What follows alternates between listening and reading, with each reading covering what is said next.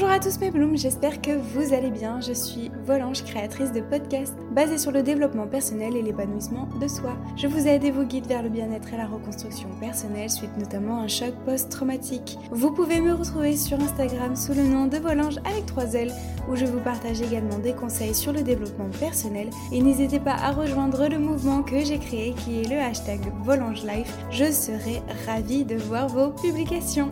Ensemble, devenons des femmes épanouies et libres de parler. Tu peux désormais retrouver les notes de ce podcast dans la description. Pourquoi est-ce que je me sens différente? Pourquoi est-ce que je connais des joies intenses, un bonheur inouï? Et pourquoi est-ce que je connais aussi des grandes souffrances, de grandes tristesses? Pourquoi est-ce qu'il y a des moments où je me sens pas à ma place, où je suis mal à l'aise en société?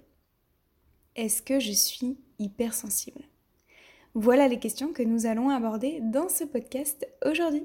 Alors il y a quelques semaines, je vous avais fait part donc de de mes séances de kinésiologie. Voilà, j'ai commencé la kinésiologie. La première séance, donc c'était euh, de la pure et simple kinésiologie. Et la deuxième séance, c'était des soins énergétiques. Bref, je vous raconterai ça, je pense, dans un, dans un prochain podcast.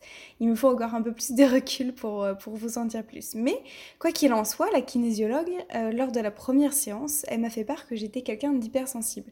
J'avais pas vraiment conscience et ni euh, de ce que ça pouvait signifier en fait et de ce que ça pouvait représenter et ni de l'impact en fait que ça a sur ma vie. Et puis comme vous le savez, je suis une fan en fait de, des émotions et donc je me suis renseignée sur le sujet, je me suis dit mais c'est quoi finalement l'hypersensibilité? Et vraiment, vraiment, ça a radicalement changé ma vie. Ça a radicalement changé la façon de voir les choses sur moi-même en fait.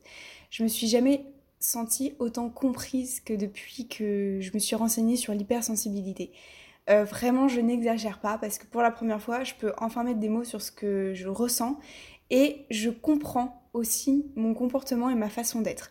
C'est-à-dire que je comprends pourquoi je suis quelqu'un d'introverti, que j'ai du mal à aller vers les autres, que je peux me mettre à pleurer d'un seul coup euh, sans trop savoir pourquoi. Euh, je comprends aussi pourquoi quand j'ai des événements ou des situations positives, je les vis mes puissances mille. J'ai clairement appris sur moi-même, sur ma façon d'être.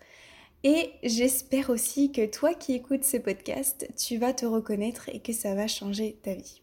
Alors pour ce qui est, je fais une petite parenthèse, mais pour ce qui est de l'architecture en fait de ce podcast sur ce thème-là, l'hypersensibilité c'est un sujet qui est très complexe. Et en un seul podcast ce serait mais juste vous faire euh, trois quarts d'heure d'écoute, donc c'est pas mon but, donc je vais volontairement le découper en deux parties. Donc là, tu écoutes la première partie sur l'hypersensibilité et où je vais vraiment accentuer sur comment savoir si on est hypersensible. Je vais te donner vraiment les clés pour que tu puisses te reconnaître ou pas d'ailleurs. Et dans la deuxième partie, donc ce sera le podcast de la semaine prochaine, je vais te donner des conseils, des astuces et des outils pour te familiariser dans ton quotidien avec ton hypersensibilité. Bien qu'on parle aujourd'hui de plus en plus d'hypersensibilité dans les médias, sur les réseaux sociaux, L'hypersensibilité, ça reste quand même quelque chose qui est méconnu. Je me suis énormément documentée sur le sujet. J'ai pas trouvé. Alors, on trouve des définitions qui sont quand même assez communes, mais c'est un thème qui est pas forcément abordé et qui est peut-être même tabou, je dirais. Vous comprendrez pourquoi la suite de ce podcast. Et donc j'ai découvert un psychanalyste qui s'appelle Saverio Tomasella, qui lui va qualifier l'hypersensibilité comme une sensibilité élevée qui est plus intense et plus variée que la moyenne. Pour lui, ça représenterait environ 30% de la population. Il y a d'autres théories, mais qui sont très mal connues. Et notamment, c'est des thèmes qui sont abordés aux USA, aux États-Unis, avec la définition qui a été donnée, peut-être que vous connaissez, par Hélène Aron, qui elle va donner une définition beaucoup plus stricte de l'hypersensibilité et qui va dire qu'en fait c'est une surefficience cérébrale, c'est-à-dire que c'est une, euh, une hyperactivité cérébrale qui est liée à la sensibilité. Et selon cette définition d'Hélène Aron, en fait ça représenterait que seulement 20% de la population, voire un petit peu moins. Donc ce fonctionnement, comme vous l'aurez compris, il est encore mal vécu, il est encore mal perçu, c'est surtout perçu comme une difficulté, comme une difficulté chez la personne d'avoir un problème à, devoir dépasser, euh, qui n'arrive pas à se dépasser, qui a du mal à se dépasser en fait tout simplement pour changer et pour être heureux. Alors que juste en comprenant et en acceptant ce trait de caractère qui est l'hypersensibilité, en répondant finalement à ses besoins, en prenant soin de soi, en comprenant comment on agit, comment on réagit, eh bien l'hypersensibilité se révèle être un fort potentiel et qui est à exploiter surtout. Donc certains et certaines d'entre vous vont peut-être euh, à travers mes propos se reconnaître, d'autres vont peut-être tout simplement pas se reconnaître et euh, c'est normal, il n'y a pas de panique à avoir là-dessus. Mais certains vont peut-être ressentir le besoin de parler non peut-être pas de leur hypersensibilité, mais peut-être d'une sensibilité élevée à certains moments, certaines situations, tout simplement certains qui vont peut-être s'intéresser à la question.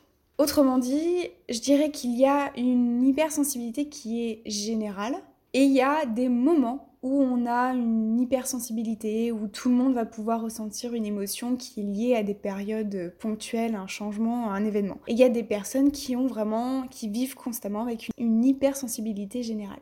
Par exemple, chez nous les femmes, quand on a notre cycle menstruel, on est beaucoup plus sensible. Je pense que beaucoup de femmes se reconnaîtront dans mes paroles, puisque effectivement, moi-même, euh, clairement, je m'inclus dedans. Hein, quand, on a nos, quand on a nos menstruations, nous les femmes, on est beaucoup plus sensible. On va peut-être être plus colérique, plus euh, plus dans les émotions, se mettre à pleurer, avoir de la colère, de la fatigue, etc. Ça peut être aussi par exemple les changements de saison. Moi je sais que là, ce changement de saison cette année, ça a beaucoup d'impact aussi sur mon comportement. Je me sens très fatiguée, j'ai beaucoup de mal à gérer ce changement de saison, donc c'est peut-être votre cas aussi. Quoi qu'il en soit, l'hypersensibilité, c'est un tempérament qui aurait tendance à avoir une vocation génétique, ou du moins probablement. Il n'y a rien qui est sûr, puisque à ce jour, à l'heure en fait où je vous parle, où j'enregistre ce podcast, il n'y a aucune étude à ce jour euh, qui a prouvé que l'hypersensibilité présenterait un gène chez nous. C'est-à-dire que voilà, ce serait vraiment génétique, ça viendrait de nos parents, de nos grands-parents, etc.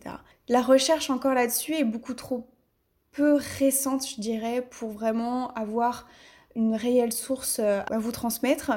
Mais apparemment, oui, effectivement, ça pourrait venir de nos gènes. Il y a une seule référence en fait à ce jour, qui est le livre d'Hélène Aron que je vous ai parlé un petit peu plus haut, qui est intitulé The Highly Sensitive Person, ou encore Ces gens qui ont peur d'avoir peur. Et elle propose en fait dans ce livre une base de réflexion autour de ce sujet-là, autour de l'hypersensibilité. Et pour elle, en fait, il y aurait différentes façons d'être hypersensible. D'abord, il y a la théorie de la personne et sa généalogie. C'est-à-dire qu'il y a des familles qui vont favoriser l'hypersensibilité, comme les familles d'artistes, les familles qui sont créatives, qui vont en fait valoriser et transmettre la sensibilité à l'enfant. Et même ça va même beaucoup plus loin puisque c'est une transmission de cette sensibilité vers l'enfant in utero. Donc vraiment dès la grossesse en fait, dès l'embryon, on va transmettre cette sensibilité. Et c'est ces enfants-là qui vont vraiment développer une sensibilité à leur tour. Il y a aussi les ultra sensibles qui ont tendance à aller vers des milieux artistiques et qui euh, auront besoin de ça pour s'épanouir. Tout ce qui va être des métiers par exemple comme la couture, le journalisme, euh, écrivain, auteur, compositeur, musicien, etc. Toutes sortes de métiers en fait où il y a besoin d'avoir ce, sentiment de, de créativité, où le métier en fait, eh bien, le centre d'intérêt de cette activité, c'est vraiment la créativité. Et c'est vraiment en cela où moi personnellement, je me suis clairement reconnue, parce que clairement, moi j'ai toujours besoin de nourrir ma créativité. Pendant très longtemps, je l'ai enfouie, je l'ai enfermée, je m'interdisais en quelque sorte de, de créer, alors que je savais que c'était en moi. Mais pour moi, c'était comme prendre part à une certaine liberté que je ne pouvais pas avoir. Donc ça, c'est clairement dû à mon agression, où euh, on m'a enfoui dans quelque chose que que je voulais pas. Voilà, on m'a transmis des émotions que je voulais pas. Et donc, euh, j'estimais que voilà, j'avais pas à être heureuse, que j'avais pas à, avoir ce sentiment de liberté. Jusqu'au jour où j'ai pris conscience que non, enfin, c'est clairement pas ça. Il faut, il faut que je laisse exprimer ma liberté. Et c'est vraiment en cela que j'ai compris que j'étais hypersensible parce que j'ai ce besoin de nourrir ma créativité, j'ai ce besoin de créer, d'écrire, j'ai ce besoin de partager aussi avec vous. Et cela aussi où je me sentais vraiment différente des, autres, ou euh, des, gens qui en fait m'entourent. Euh, je me sentais pas forcément comprise euh, il y a des personnes, même encore aujourd'hui, qui me disent mais pourquoi est-ce que tu fais tout ça, tu perds ton temps, etc. Alors que non, moi c'est mon besoin, c'est mon moteur, c'est dans ces moments-là où je me sens réellement épanouie. Quand je vous, je vous enregistre ce podcast, je peux vous assurer que je suis vraiment, vraiment quelqu'un d'épanoui.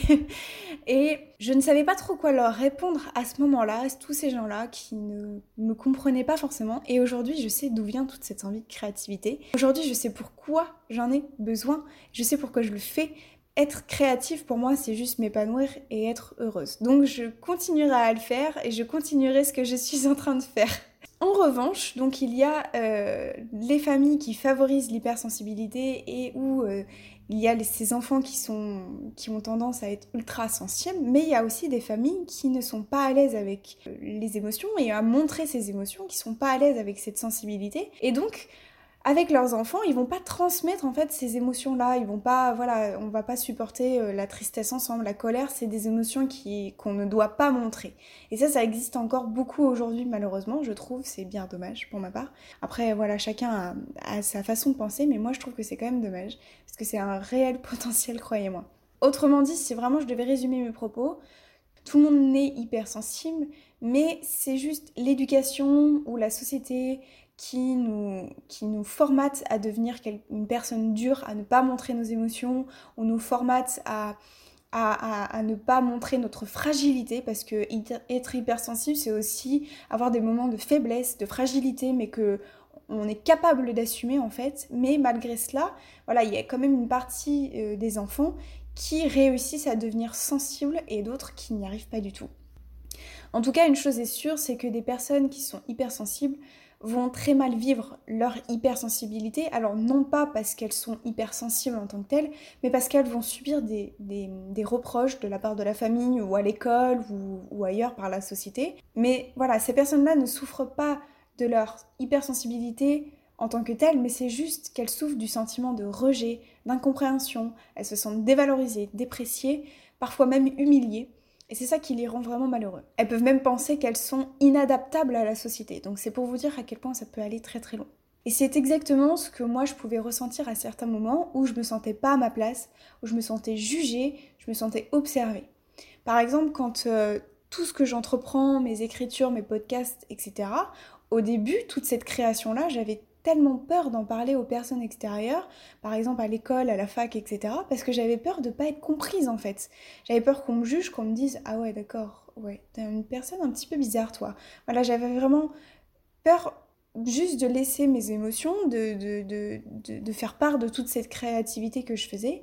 Et j'avais peur aussi de montrer que je, oui, je pleure devant des films ou que je récemment, il y a encore très récemment, je regardais la télé et euh, au journal, ils montraient, je ne sais pas, peut-être sans doute vous connaissez l'association Les Petits Princes. Ce sont cette association qui euh, permet à des enfants malades de réaliser leurs rêves et je trouve ça juste magnifique. Et j'ai été tellement émue par ce, ce reportage que clairement je me suis mise à pleurer. J'avais vraiment les larmes aux yeux tellement j'étais émue. Donc voilà, et il y a quelque temps, j'aurais pas osé euh, montrer euh, ces larmes d'émotion parce que j'avais honte tout simplement de, cela. Ou même encore quand euh, la kinésiologue la dernière fois me dit clairement à mon rendez-vous que je suis hypersensible mais que cette, je suis une pépite. C'est-à-dire que je dégage quelque chose qui est très très fort et que je vais vraiment réaliser de grandes choses dans ma vie. Clairement, quand elle m'a dit que j'étais une personne incroyable, mais juste, je me suis mise à pleurer parce que c'était tellement intense. Et ça, c'est être hypersensible. Alors aujourd'hui, je vais vous donner des clés, en fait, euh, des, des, choses qui peuvent peut-être vous faire penser que vous êtes hypersensible. En tout cas, je vais vous aider. Donc, première chose déjà, être hypersensible, c'est vraiment vivre les choses intensément. C'est avoir des émotions fortes, que ce soit de joie, de bonheur, mais ça peut être aussi des grandes émotions de colère, de tristesse ou de souffrance. Être hypersensible, c'est aussi avoir une perception du monde non filtrée, c'est avoir les sens exacerbés. Donc par exemple, toutes les choses de la vie courante vont être stimulées. Ce que j'entends par là, ça va être par exemple les sirènes des, des pompiers ou par exemple une lumière qui va être vive, vous, vous allez le vivre intensément. Être hypersensible, c'est percevoir le monde avec subtilité et empathie c'est par exemple ressentir les émotions d'une autre personne. C'est être capable de la comprendre, d'avoir de l'empathie, de la compassion et de comprendre les autres avec sincérité. Être hypersensible, c'est aussi avoir le sens de l'observation. C'est par exemple dans une salle d'attente, être euh, regarder l'agencement, les meubles, les personnes, euh, prendre conscience de, l'odeur qu'il y a, etc. Qu'est-ce que ça dégage dans la pièce? Être hypersensible, c'est utiliser l'hémisphère droit de son cerveau. C'est chez nous les hypersensibles, en fait, on a une manière de penser qui est particulière et surtout notre pensée est en arborescence constante. Être hypersensible, c'est être intuitif et en quête de sens. Être hypersensible, c'est surtout être introverti. Et clairement, moi, je me suis retrouvée dans, euh, cet outil-là, parce que être introverti, c'est aimer se retrouver seul, c'est euh, aimer se concentrer sur des activités qui sont simples et créatives, c'est prendre le temps d'analyser avant d'agir, c'est aussi, euh, personnellement, dans ces moments-là, mon système nerveux, il est tellement stimulé sur toute la journée que ça me fatigue énormément et que parce qu'il y a tellement d'informations à analyser et à ingérer sur toute la journée que c'est très très fatigant. Mais être introverti, c'est voilà, être euh, un peu renfermé sur soi-même, c'est euh, être décalé par rapport aux autres, etc. Et ça, c'est vraiment un point sur lequel moi personnellement je me suis retrouvée. Et enfin, être hypersensible, c'est aussi avoir un fonctionnement différent. C'est se sentir atypique.